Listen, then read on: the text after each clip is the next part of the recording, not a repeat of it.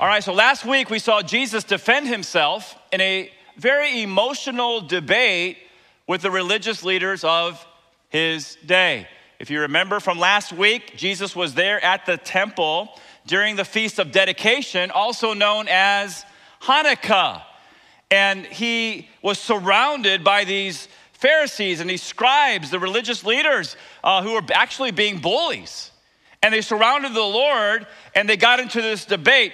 And by the end of the debate, Jesus made a amazing declaration. He said, and I quote, I and my Father are, does anybody remember the word? One. I and my Father are one. And how did they respond? They actually picked up stones to stone him to death, to execute him. And as they were gathered around him. Can you imagine the scene? The bullies with rocks in their hands, and there's Jesus on Solomon's porch. It's Hanukkah, and you know, they're ready to take him out. They're so angry. And what does he say? He says in chapter 10, verse 32, quote, I've shown you many good works from the Father. For which of them are you going to stone me? In other words, hey, are you going to kill me because I healed the nobleman's son when he had that really high fever and was about to die? Is that why you're gonna kill me? Because I healed the kid? Are you gonna, we read about that in chapter four, uh, are you gonna kill me because the guy at the pool of Bethesda was laying there for 38 years and I gave him the ability to walk? Is that why you're gonna stone me? We read about that in chapter five. Or are you gonna kill me because the guy who was born blind, I gave him the gift of sight? We read about that in chapter 9. Is that why you guys want to take me out right now? And you remember what they said in response? They said in verse 33 of chapter 10, quote, "It is not for a good work that we're going to stone you, but for blasphemy, because you being a man make yourself God." Well, ladies and gentlemen, praise God. Jesus was and is God in the flesh. But they didn't believe that.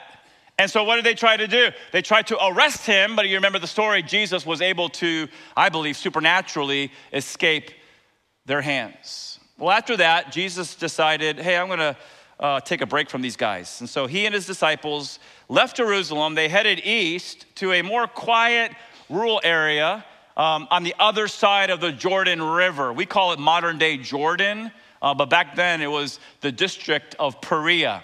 So, where do they go specifically? It tells us in our Bibles in chapter 10, verse 40. And so, look at chapter 10, verse 40. Let's find out where Jesus is. It says that he went again across the Jordan to the place where John, John the Baptist, had been baptizing at first. And there he remained. And so Jesus goes to where John the Baptist used to baptize people before he lost his head. you remember that? John, the religious leader, calls out Herod, the political leader, for sin. By the way, how often does that happen anymore? Um, you know, you're not supposed to do that in our day and age because of the separation of church and state, so they say. But, ladies and gentlemen, the separation of church and state is not to keep Christians out of government, it is to keep the state out of the church. And when politicians go wrong, we have a duty and a right to be able to speak truth. And that's what John the Baptist did, and it cost him his head. Now, where did he used to baptize? Well, John the Baptist used to baptize, um, actually tells us way back in chapter one, we'll put it on the screen. It says these things took place in, go ahead and say the word, Bethany across the Jordan. So notice this is not Bethany right next door to Jerusalem, the suburb of Jerusalem. This is another Bethany, Bethany across the Jordan where John was baptizing. So there's lots of opinions about where this Bethany, this village of Bethany was, where Jesus was ministering. But what makes the most sense to me is that it was in Perea. Again, if we look at the map, uh, we'll point it out to you. And so if you see the Dead Sea in the center of your screen, just say amen. All right, so go on up the Jordan River. The Jordan actually flows from Mount Hermon all the way south into the Dead Sea. But if you go a little north of the Dead Sea, uh, just to the east of the, of the Jordan River, you'll see Bethany east of the Jordan. If you do, let's say amen so I know you're looking at it. So that's about the area where Jesus was at this time. This was a memorable area for the Lord. Why?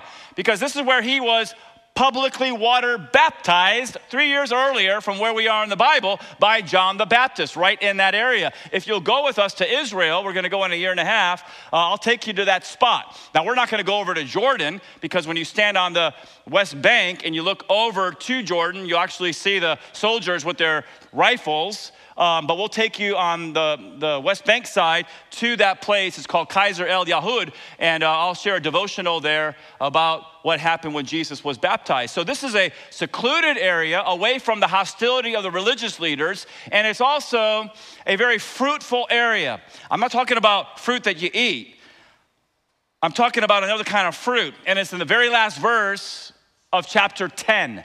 Look at chapter 10, verse 42. It says that while Jesus was there in Perea, many, what's the next word? Believed. That's the kind of fruit. We're talking about the fruit of souls.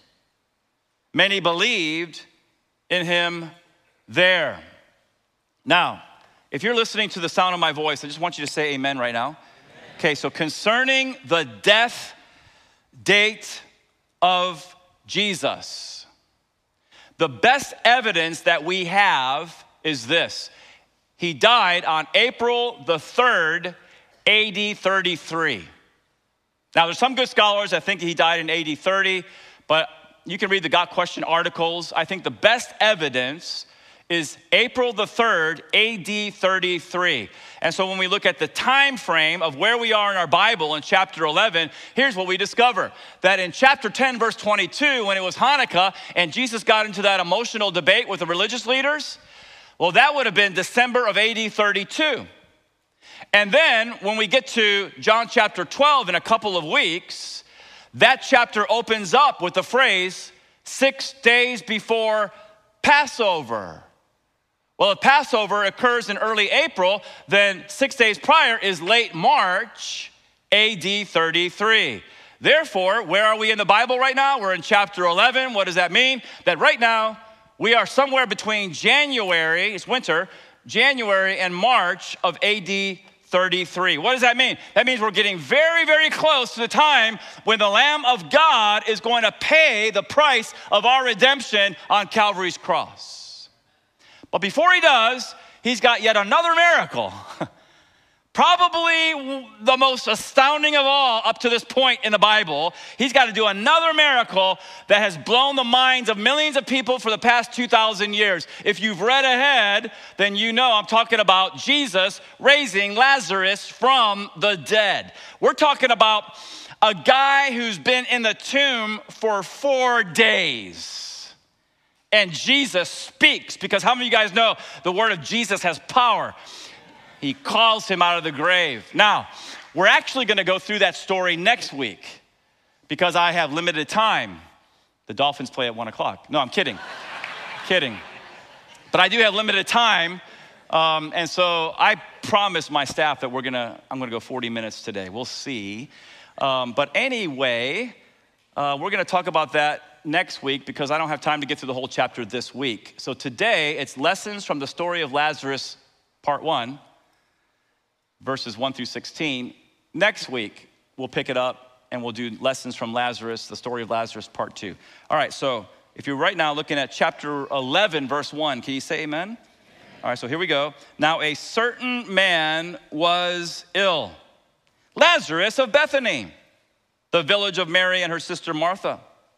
It was Mary who anointed the Lord with ointment and wiped his feet with her hair whose brother Lazarus was ill.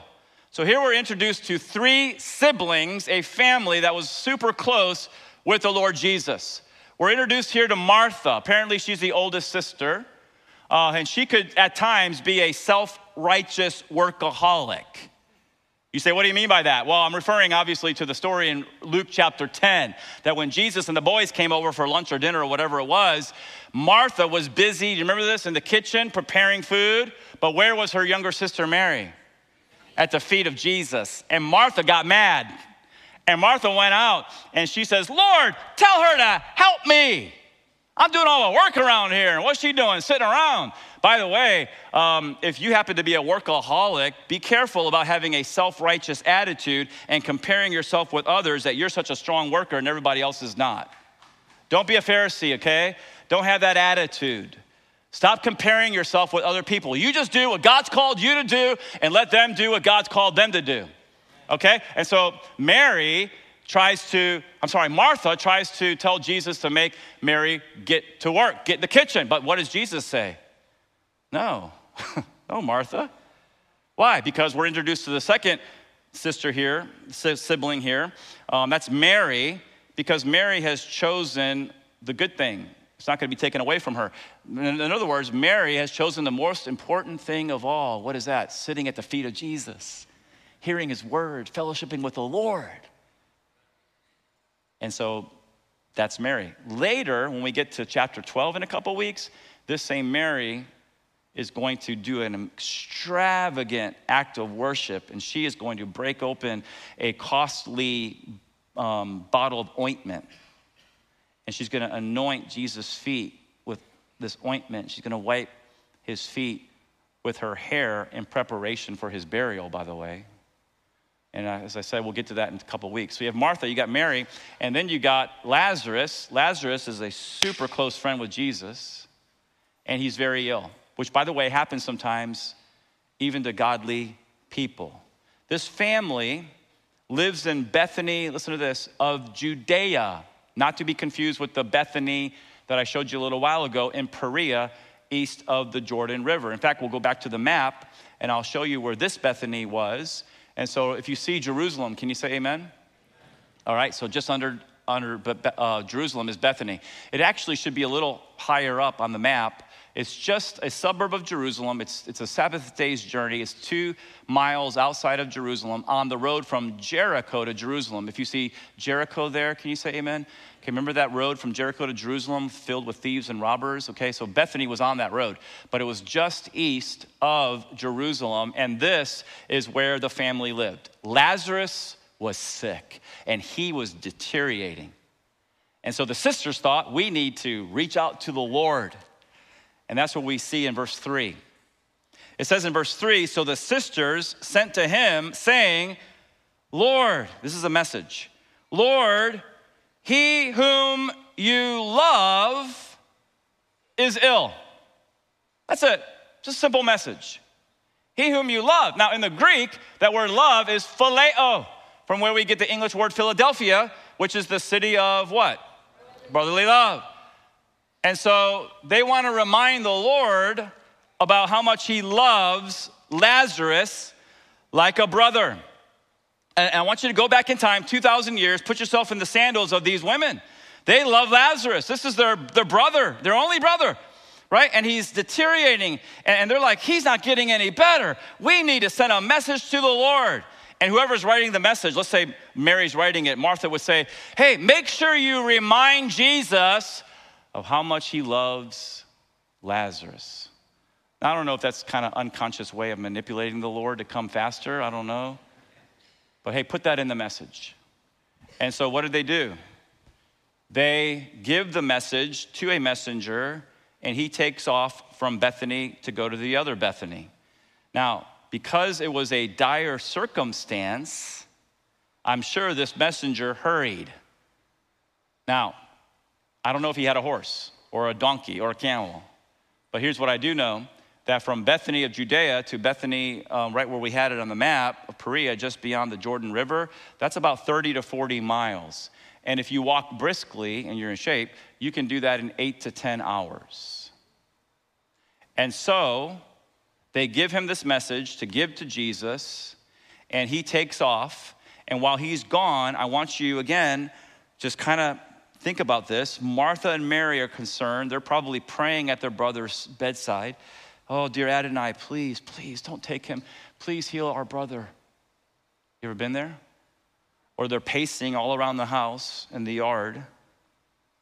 You know, I hope Jesus comes soon. You ever been there? Or, you know, they're, they're having a discussion. Hey, we just sent this messenger, and it's about a day uh, to get out to where John the Baptist used to baptize. So if he gets there tonight, then, then Jesus could actually be here by the end of the day tomorrow. I hope he, he comes. And so, hey, Lazarus, can you hear us? Hang on, brother. Help's on the way. Jesus is going to be there or here as fast as he can. Now, if the guy leaves in the early morning, then he made it to Jesus by sunset. All right, and so there's Jesus and the disciples. Here comes the messenger. He gives the message to Jesus Lord, the one who you love is ill. He knows this from Mary and Martha. He knows this talking about Lazarus. How does he respond to this message? Before I read verse 4, I got to remind you guys, I know you know this, but I want to remind you guys that Jesus was fully God and fully man. That's what we celebrate at Christmas, the incarnation of Christ. The cults, the Jesus of the cults, teach that Jesus was a created being outside of the essence and nature of God. Whether the cults say that he was an exalted angel or whatever, um, it's something different. It's another Jesus who, by the way, cannot save you. Let me also expose a, a, false teaching within a lot of evangelical churches, and they say, Philippians 2, that the kenosis or the self emptying of Christ when he became a man is that he, um, some say that he uh, emptied himself of his divinity, others will say that he emptied himself of his divine power. Nothing could be further from the truth. That's a false teaching. Jesus did not empty himself of his divinity, he did not empty himself of his divine attributes. He humbled himself and became a servant. He became a man. He took on human flesh, but he was still God. And by the way, he didn't stop being God before he went to the cross either. There's all kind of false teachings about Jesus because the devil's alive and he's trying to get us off base. And so Jesus was fully God and fully man. That means that he was absolutely omniscient, he was all knowing. And he knew what we don't. And with that in mind, now we can see his response in verse 4. It says, But when Jesus heard this, or he read the message, he said, quote, This illness does not lead to death. It is for the glory of God, so that the Son of God may be glorified through it. Now, that's an awesome response. Did you guys just realize that Jesus again claimed to be divine? Did you catch that? If anybody says Jesus never claimed to be divine, they're just not reading the New Testament carefully enough. Because, ladies and gentlemen, we've seen it over and over in, in God, John's gospel, right? Jesus said to the religious leaders back in 858, um, before Abraham was, help me out, I am. God speaking to Moses from the burning bush. I am. And not just that, he said, I and the Father are one. Literally one essence, one nature. Not one person, one essence, one nature. And then also, uh, now he says, look at it again um, in verse 4 it is for the glory of God, so that the Son of God, he calls himself the Son of God here, may be glorified through it. And so, in his omniscience, Jesus knows guess what? By the time this guy gets to Jesus with the note, we're gonna find out later. I'll teach you a timeline so you can make sense of all this. He's gonna know that Lazarus was already dead when he gets the message. Yet, in his omniscience, he says, This illness is not gonna lead to death. Well, ladies and gentlemen, Lazarus is already dead. So, what is Jesus talking about? Well, he's obviously talking about permanent death. And what's going to happen in the second half of chapter 11, which we'll study next week, that is going to ensure that Lazarus doesn't stay in the tomb? Jesus is going to raise him from the dead. And that supernatural act is going to be for God's glory so that the Son of God may be glorified through it. We'll find out later so that people will believe that Jesus is the Messiah, the Christ, the Son of the living God. You guys tracking with me this morning? All right, so look at verse 5. It says, Now Jesus loved. For some reason, John, around AD 90, changes the word there to agapao, agape, unconditional love. Now, Jesus loved Martha and her sister and Lazarus. So when he heard, follow this, when he heard that Lazarus was ill, he stayed two days longer in the place where he was. Whoa, hang on, time out a minute. Did we just read that right? Jesus loved his family so much, he stayed where he was for two more days? Now, does that make sense to anybody? When someone that you're best friends with dies, or people that you, agapao, that you love unconditionally, are emotionally a wreck, and distraught, don't you drop everything to get there as soon as possible to spend time with that person or with those people? You would think verses five and six would say this Now, Jesus loved Martha, Mary, and Lazarus. Therefore, when he got the message that Lazarus was ill, he took off for Judea because there wasn't a moment to waste. It's not what it says. It says he remained where he was beyond the Jordan for two more days. Now we know from verses 17 and 39, which we'll cover next week, that Lazarus, by the time Jesus gets to Bethany of Judea, gets to Lazarus' tomb, he'll have been in there dead, his corpse, for four days. Jesus is going to stand, uh, stand outside the, the uh, tomb and he's going to say, Take away the stone. Does anybody, if you read ahead, does anybody remember how Martha responds to that? She protests, No, Lord. In the King James Version, let me read it for you. In the King James Version, quote, Lord, by this time he stinketh, for he hath been dead four days. And she's right. You know, after someone dies, uh, decomposition sets in between one and three days, and then the body starts to smell, or in the king's language, starts to stinketh, right? So you say, why are you saying all this? I'm, I'm saying all this to establish the timeline. And so, since Lazarus had been dead for four days by the time Jesus gets to his tomb, a plausible uh, timeline is this Day one, Jesus receives the message not that Lazarus died, he receives the message that Lazarus is ill, but he knows Lazarus has already died. Day two, he remains in Bethany in Perea. Day three, he remained in Bethany in Perea. Day four, he reaches Bethany in Judea. Hey, everybody, how do you guys think Mary and Martha felt about this schedule? I mean, they just lost their brother.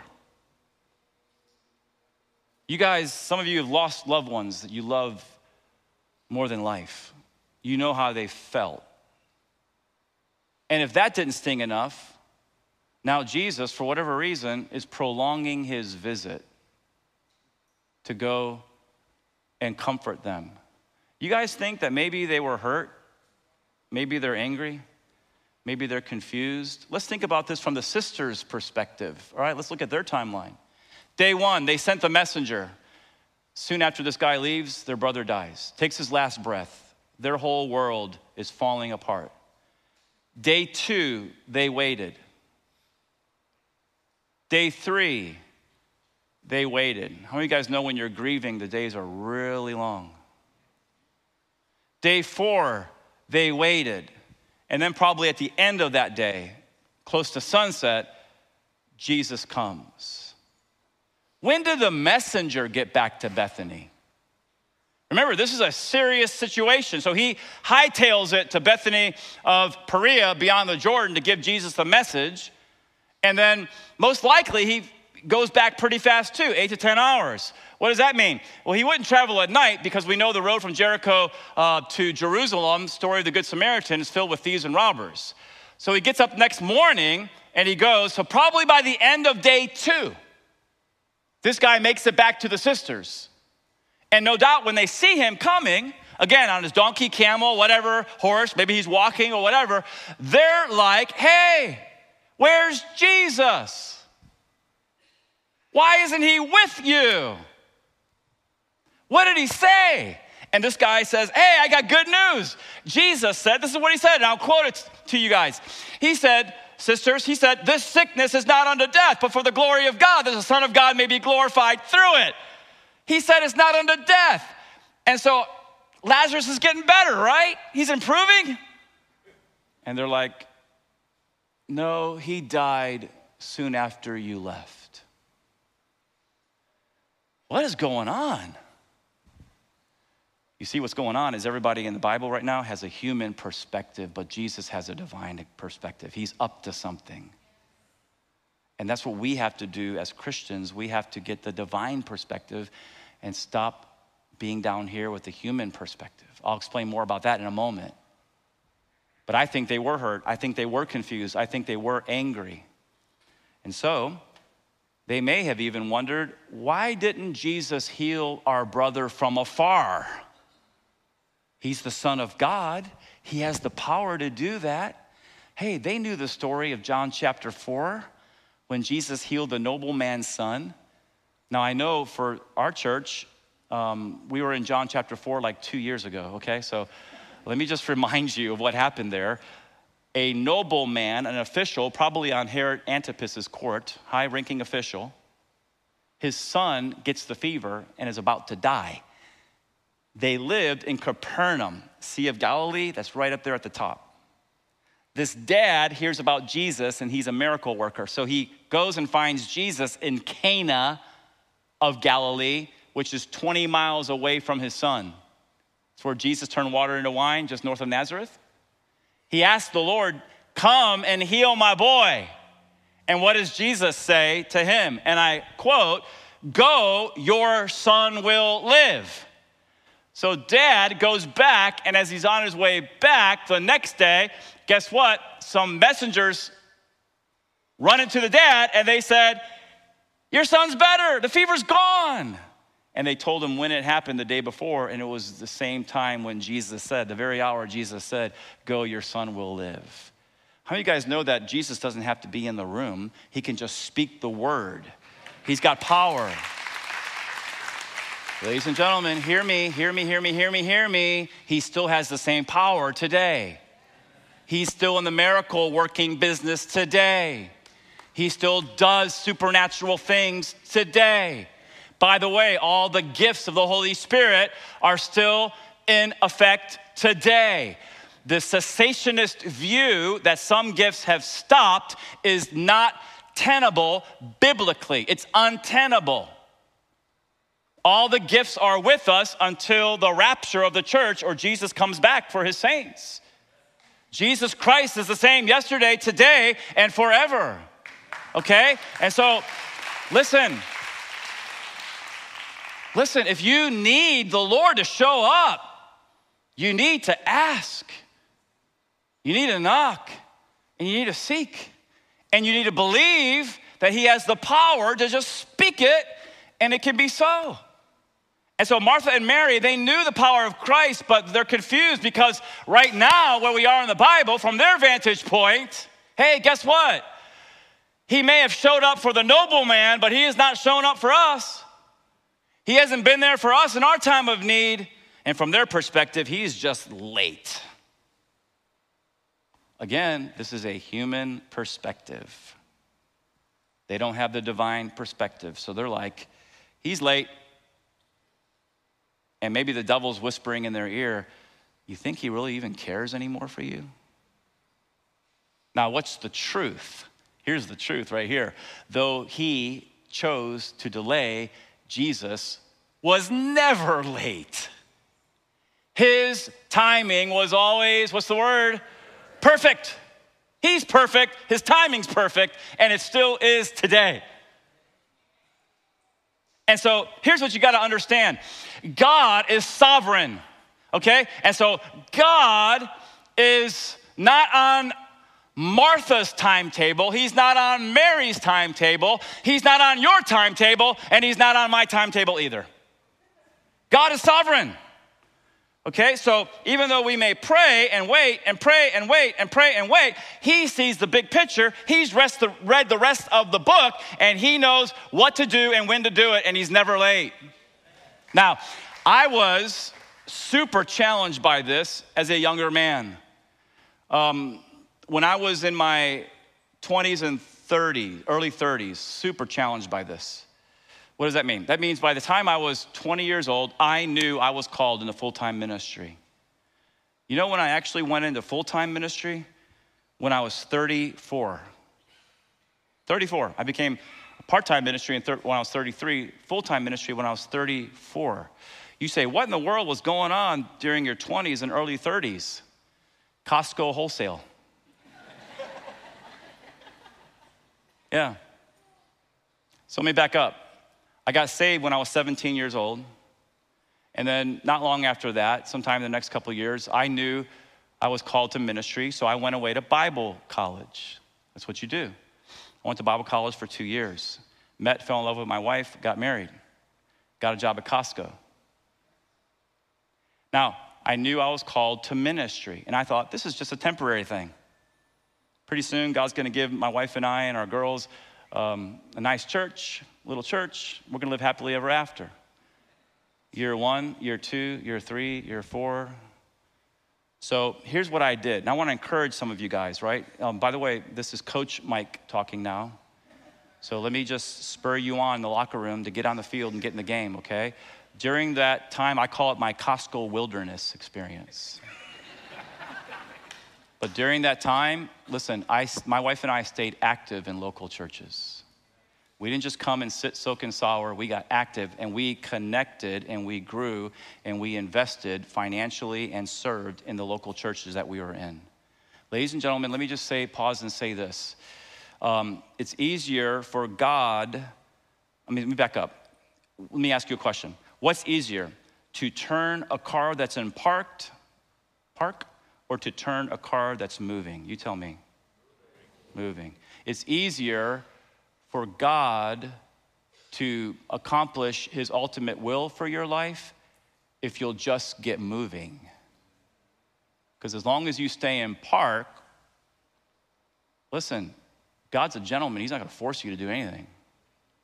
But if you find out where what local church Christ is calling you to, when you decide this is my local church, and I'm going to get active, moving, serving the Lord, and I'm going to connect, I'm going to grow, I'm going to invest financially, and I'm going to start serving somewhere, sometime during the week. I'm busy, but I'll figure it out. I'll go to the next steps page, I'll go to the serving page, I'll figure it out. But see, when you start doing that, then listen, if you're faithful in little things, how many of you guys know that God will increase the things and then you'll be faithful in larger things? But back to my story, I'm at Costco and um, year after year is passing, so I finished up my bachelor's degree in biblical studies. I earned my first master's degree in um, uh, psychology and counseling, stayed active in different churches, but nothing's happening. I sent resumes to different places around the country. Nobody wants me. So I just keep working at Costco. Now, there's nothing wrong with Costco. Costco's a great company. There's nothing wrong with driving a forklift if that's what God, God's called you to do. But I knew I was called to be a pastor. And I don't know what's going on. Right? Do I smell bad or something? I don't know what's going on. one of the lowest points of my life, it wasn't the lowest, but one of the lowest points in my life, I get to work around 5:30 in the morning. This was Costco Depot. It used to be Riviera Beach, Florida, and now it's moved um, down south. But it's the distribution center for all the Costco's in southern Florida. So I get to work around 5:30, and, um, you know, hey, let me just say truck drivers, so many truck drivers are awesome.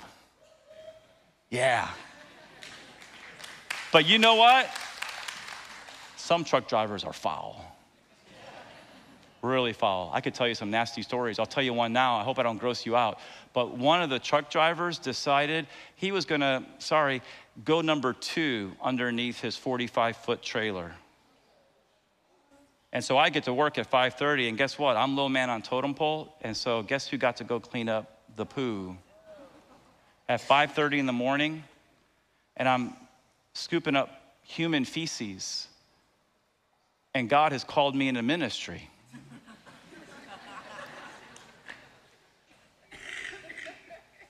And so what was going on? Thank God in October of 1999, October 1st, 1999, um, I walked in, and later, next the following week, my wife and kids walked in with me. Um, by the way, Megan was nine, Mandy was five, Mary was two. And we walked into a church called Calvary Chapel Jupiter. It's now called Calvary Jupiter. And I saw a guy in the parking lot. He had this big, curly, bushy mullet. And I thought he was just parking cars. I'm like, hey, what's up, man? And then what I found out when after worship, contemporary worship, this guy walks up to the platform with his Bible, same guy in the parking lot. He opens it up, and for the first time ever, I sat in a church service where I was fed the Word of God chapter by chapter, verse by verse. And listen, It absolutely changed my life. Why? It wasn't a motivational speaker, it was a Bible teacher, and I was fed. Jesus told Peter, Feed the flock of God. And so nine months later, Dan hired me. Dan, Pastor Dan Plord hired me uh, first as the part time care pastor, 15 months later as a full time care pastor when I was 34 years old. My dream came true. By the way, his story, not my story. You can go down there and ask him if you want. He'll tell you the same thing. But he said literally that God woke him up in the middle of the night and said to him, Hire Mike Wiggins. That's his story, not my story. And I still, and there's times I'll still joke with Dan that you're the one who rescued me from Costco. But really, it was the Lord. The Lord did it. And listen, why are you saying all this? Here's why I'm bringing all this up. I'm bringing all this up is because in my 20s and early 30s, I could have been so tempted, right, to say, God, you're late. Where are you? I thought you called, you called me when I was 18 or 19 years old to be a pastor. What's going on? Why am I still driving this forklift? Year five, six, seven, eight, nine, ten. What's going on? I could have done that. But if you're listening right now, say amen. Are you ready for this? God had to do a work in me before he could do a work through me. What is that? Spiritual maturity, Christ likeness. I had to grow up. I had to learn how to deal with people. And I had to learn God's word. And I had to learn how to serve. And I had to learn the lesson that there's no job that I'm too good for, that I'll do whatever God wants me to do, even if that means cleaning bathrooms, because I'm not here to be served, I'm here to serve. I'm here to love, I'm here to minister. It's not like the, and, and please, guys, if you have this mentality about the pastors here, please stop it. We're not like up here and everybody else is down here. If anything, we're down here you're up here and we're called to minister and serve and love and comfort you. One clap. Yeah. And so I'm going to repeat it again. We'll put it on the screen. Though Jesus chooses to delay, he is never late. His timing is always perfect, and it still is. When you are going through a difficult situation in your life, when it's dark in your life, you have a choice. You can either take the human perspective or you can take the divine perspective. If you take the human perspective, like Martha and Mary, you're going to become hurt, angry, and confused. But if you'll take the divine perspective, then you're going to know Romans 8:29 that God predestined you to be conformed into the image of his son. That's the divine view. God predestined you to be conformed into the image of his son. And you know how he does his sanctification work? A lot of times he uses trials, troubles, tribulations, cleaning up human feces at 4:30 in the morning in a Costco parking lot. He takes us through difficult times. James put it this way Count it all, shout out the word. Joy, my brothers, when you meet trials, hardships of various kinds, for you know, divine perspective, that the testing of your faith produces steadfastness. But, ladies and gentlemen, if you keep running away from those trials and difficulties, you're not going to have the Lord be, to be able to uh, develop that steadfastness in you. Embrace your trial. Count it all joy and let steadfastness have its full effect that you may be, here it is, perfect and complete. Spiritual maturity, Christlikeness, lacking in nothing. I don't know who you are, I don't know how difficult it is right now or how dark it is, but ladies and gentlemen, please don't take the human perspective. There's other future chapters in your story, and it's gonna get great. So keep your eyes on the Lord. Amen? Look at verse 7. It says now in verse 7 Then, after this, after he had waited two days in Perea, he said to the disciples, Hey, let's go to Judea again. And the disciples said to him, Rabbi, the Jews were just now seeking to stone you. You remember Hanukkah? and are you going to go there again? And Jesus answered, Are there not 12 hours in the day? If anyone walks in the day, he does not stumble because he sees the light of this world, the sunlight. But if anyone walks in the night, he stumbles because the light is not in him. So, what is Jesus doing here? Well, he's speaking figuratively again. He's using the figures of daylight and darkness to make a point to his fearful disciples who don't want to go to Judea and die. so basically, what is he saying? Well, the sun gives people 12 hours or so of daylight that they need to travel to work. And then, as long as they have sunlight, they're not going to stumble. And so they can get their work done, they can travel, get to where they're going. But one day the sun sets, or at, at night the sun sets, darkness comes. No one travels in that day and age, no one traveled at night. Thieves and robbers were on the roads. No one worked at night in that agrarian community. Why? You'll stumble in the dark. So he's using these metaphors, but what's the deeper meaning? If you're listening, say amen here. Here's the deeper meaning Jesus is saying that, hey, guess what? God, the Father, has called me to certain good works. And just like people complete their work during the day, I've got to complete what the Father has called me to do before Passover, before the sunset of my earthly life. The night of my betrayal and arrest and scourging and spitting and mocking and crucifixion is coming very fast. And so I need to make sure that I get everything done that the Father has called me to do. And as I'm doing that, I am indestructible. And since you guys are with me, you're indestructible too. So pack your bags, stop being afraid. We're going to Judea. Who cares about those religious leaders? We are serving the Lord, and his angels are all around us. That's basically what the Lord is saying. Time to apply it. What does this mean for you, for me, for us? What it means is that we should be committed to complete the work that God has called us to do before the sunset of our lives. As we do His work, we will be, what's the word? Indestructible. Jesus, I don't know who he's saying it to this morning, but he's saying to one of you guys or, or ladies in verse 9 if anyone walks in the day, he doesn't stumble because he sees the light of this world. In other words, stop being afraid. It's still daytime. Everybody take a deep breath. Go ahead. Okay, you still have breath in your lungs.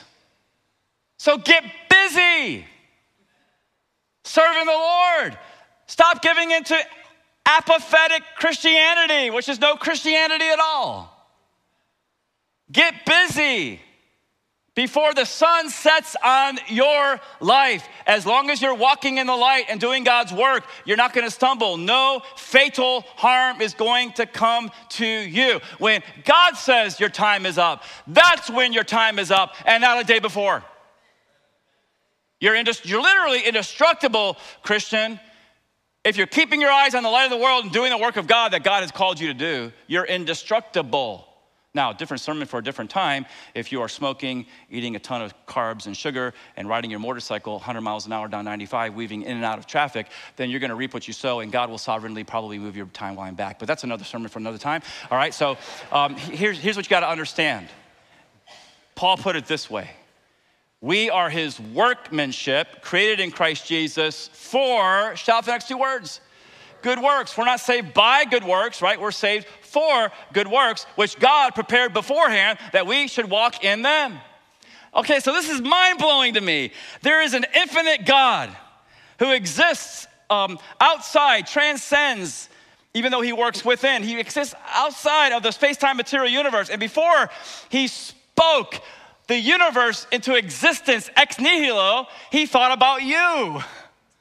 What? Yeah, he thought about you. And he prepared beforehand certain good works that he wants you to walk in. He pre planned a course we're supposed to read and live out the Word of God and the power of the Holy Spirit. But listen, God has a special plan for you. And time's running out. The sunset is the sun is gonna set on your life and on my life. So while it's day, hey, let's get busy doing those works, doing what he specifically has called us to do. If you don't know what that is, ask him. And not if, but when he tells you, I would surrender to it.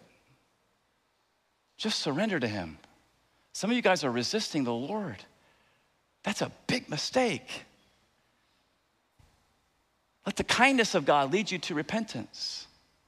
Come to me, all you who are weary and heavy laden, I'll give you rest. Take my yoke upon you and learn from me, for I am gentle and lowly of heart, and you will find rest for your souls. For my yoke is easy and my burden is light. What are you doing uh, resisting the Lord? Surrender to the Lord. He's kind, He's good, He's loving. He's never gonna give you more than you're able to handle. So submit to Him. And when He tells you, not if, but when He tells you what He wants you to do, surrender to that. Why? Because, ladies and gentlemen, there is nothing more fulfilling than being smack dab right in the center of God's will, doing what God has called you to do. That's where it's at. That's where it's at. That's where it's at.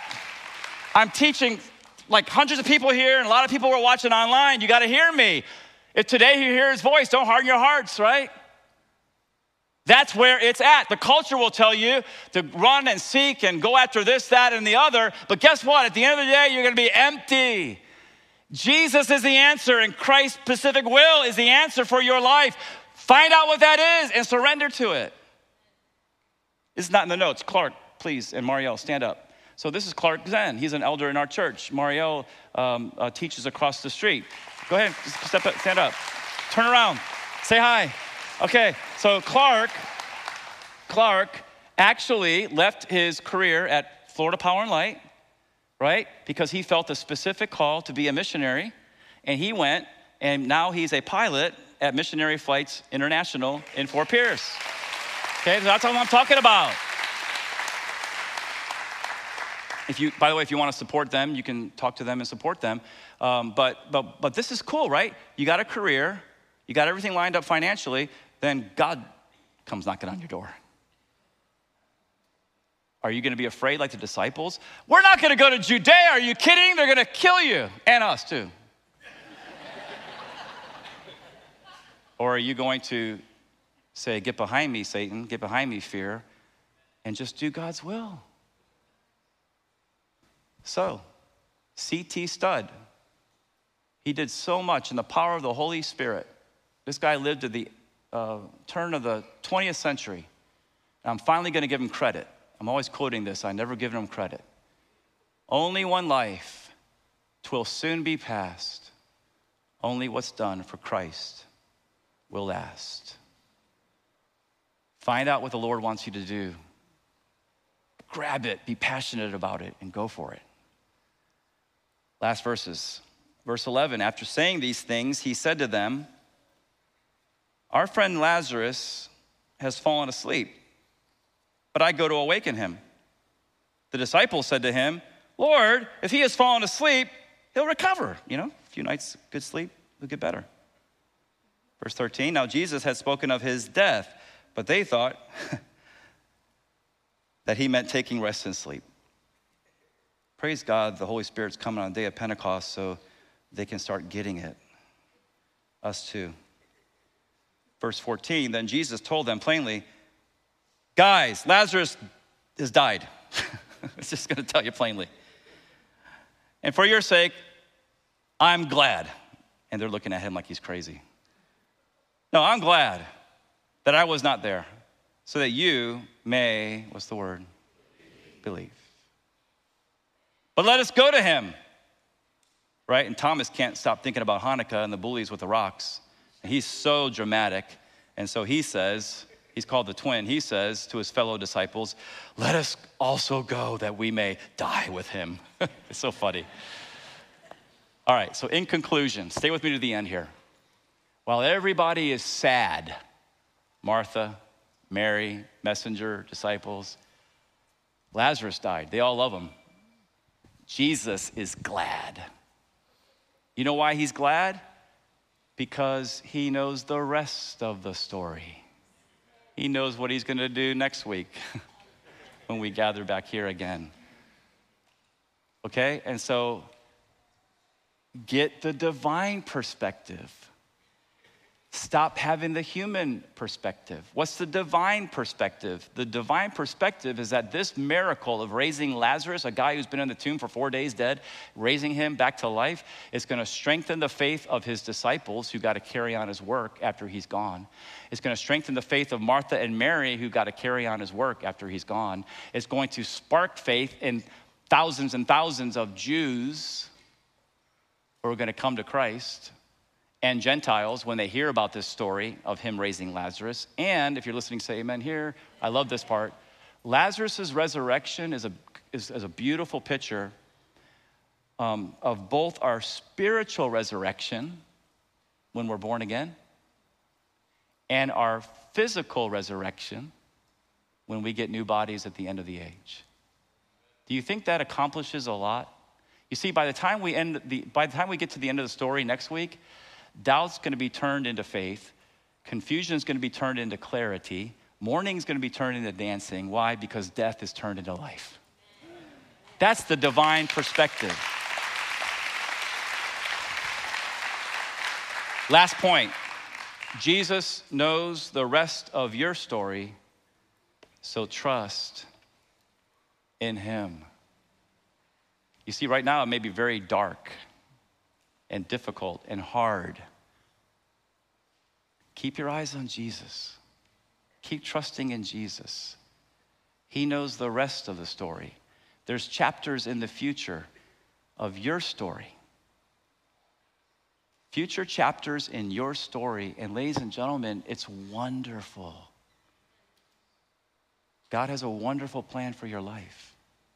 And all things, the seemingly good things and the seemingly bad things, all things work together for good to those who love God, to those who are the called according to his purpose. I'm going to ask the ministry team to come on up right now. If you're here today, and by the way, every gathering we have an invitation. Sometimes it's before the closing prayer, sometimes it's after. Okay, so today is going to be after. So if you're here today and you're not sure if you're going to heaven when you die, you're not sure you're saved, you're not sure if, if you have a relationship with Jesus, these people are here. They would love to take a Bible. They're not going to shove anything down your throat or force you to do anything, um, but they, they would love to have the privilege and the honor to take a Bible and to share with you how you can know that you know that you have eternal life. So please don't get in your car and leave. And if you miss a few minutes of the Dolphins game, it's okay. Just record it, right? But, but listen, nothing's more important than knowing that you're born again and you're a child of God. So, the invitation in a moment after the closing prayer, as people are leaving, you come forward to receive Christ. Get saved, and then after you're saved, get baptized. Follow the Lord. So simple. Now, if you need prayer for anything else, that they're up there here too for any kind of prayer. I would say those of you who want to accept Christ as your Savior, come to the middle. So Pastor Matt will be in the middle. He'll handle that. If you need prayer about other things, come to the sides. So, so, so listen, today, if you hear his voice, don't harden your hearts, okay? I also want to say um, if you're watching online, the gospel is on our website. You go to um, I'm New Here and Knowing Christ, it is right there. I love you guys. Pastor Andrew, come on out.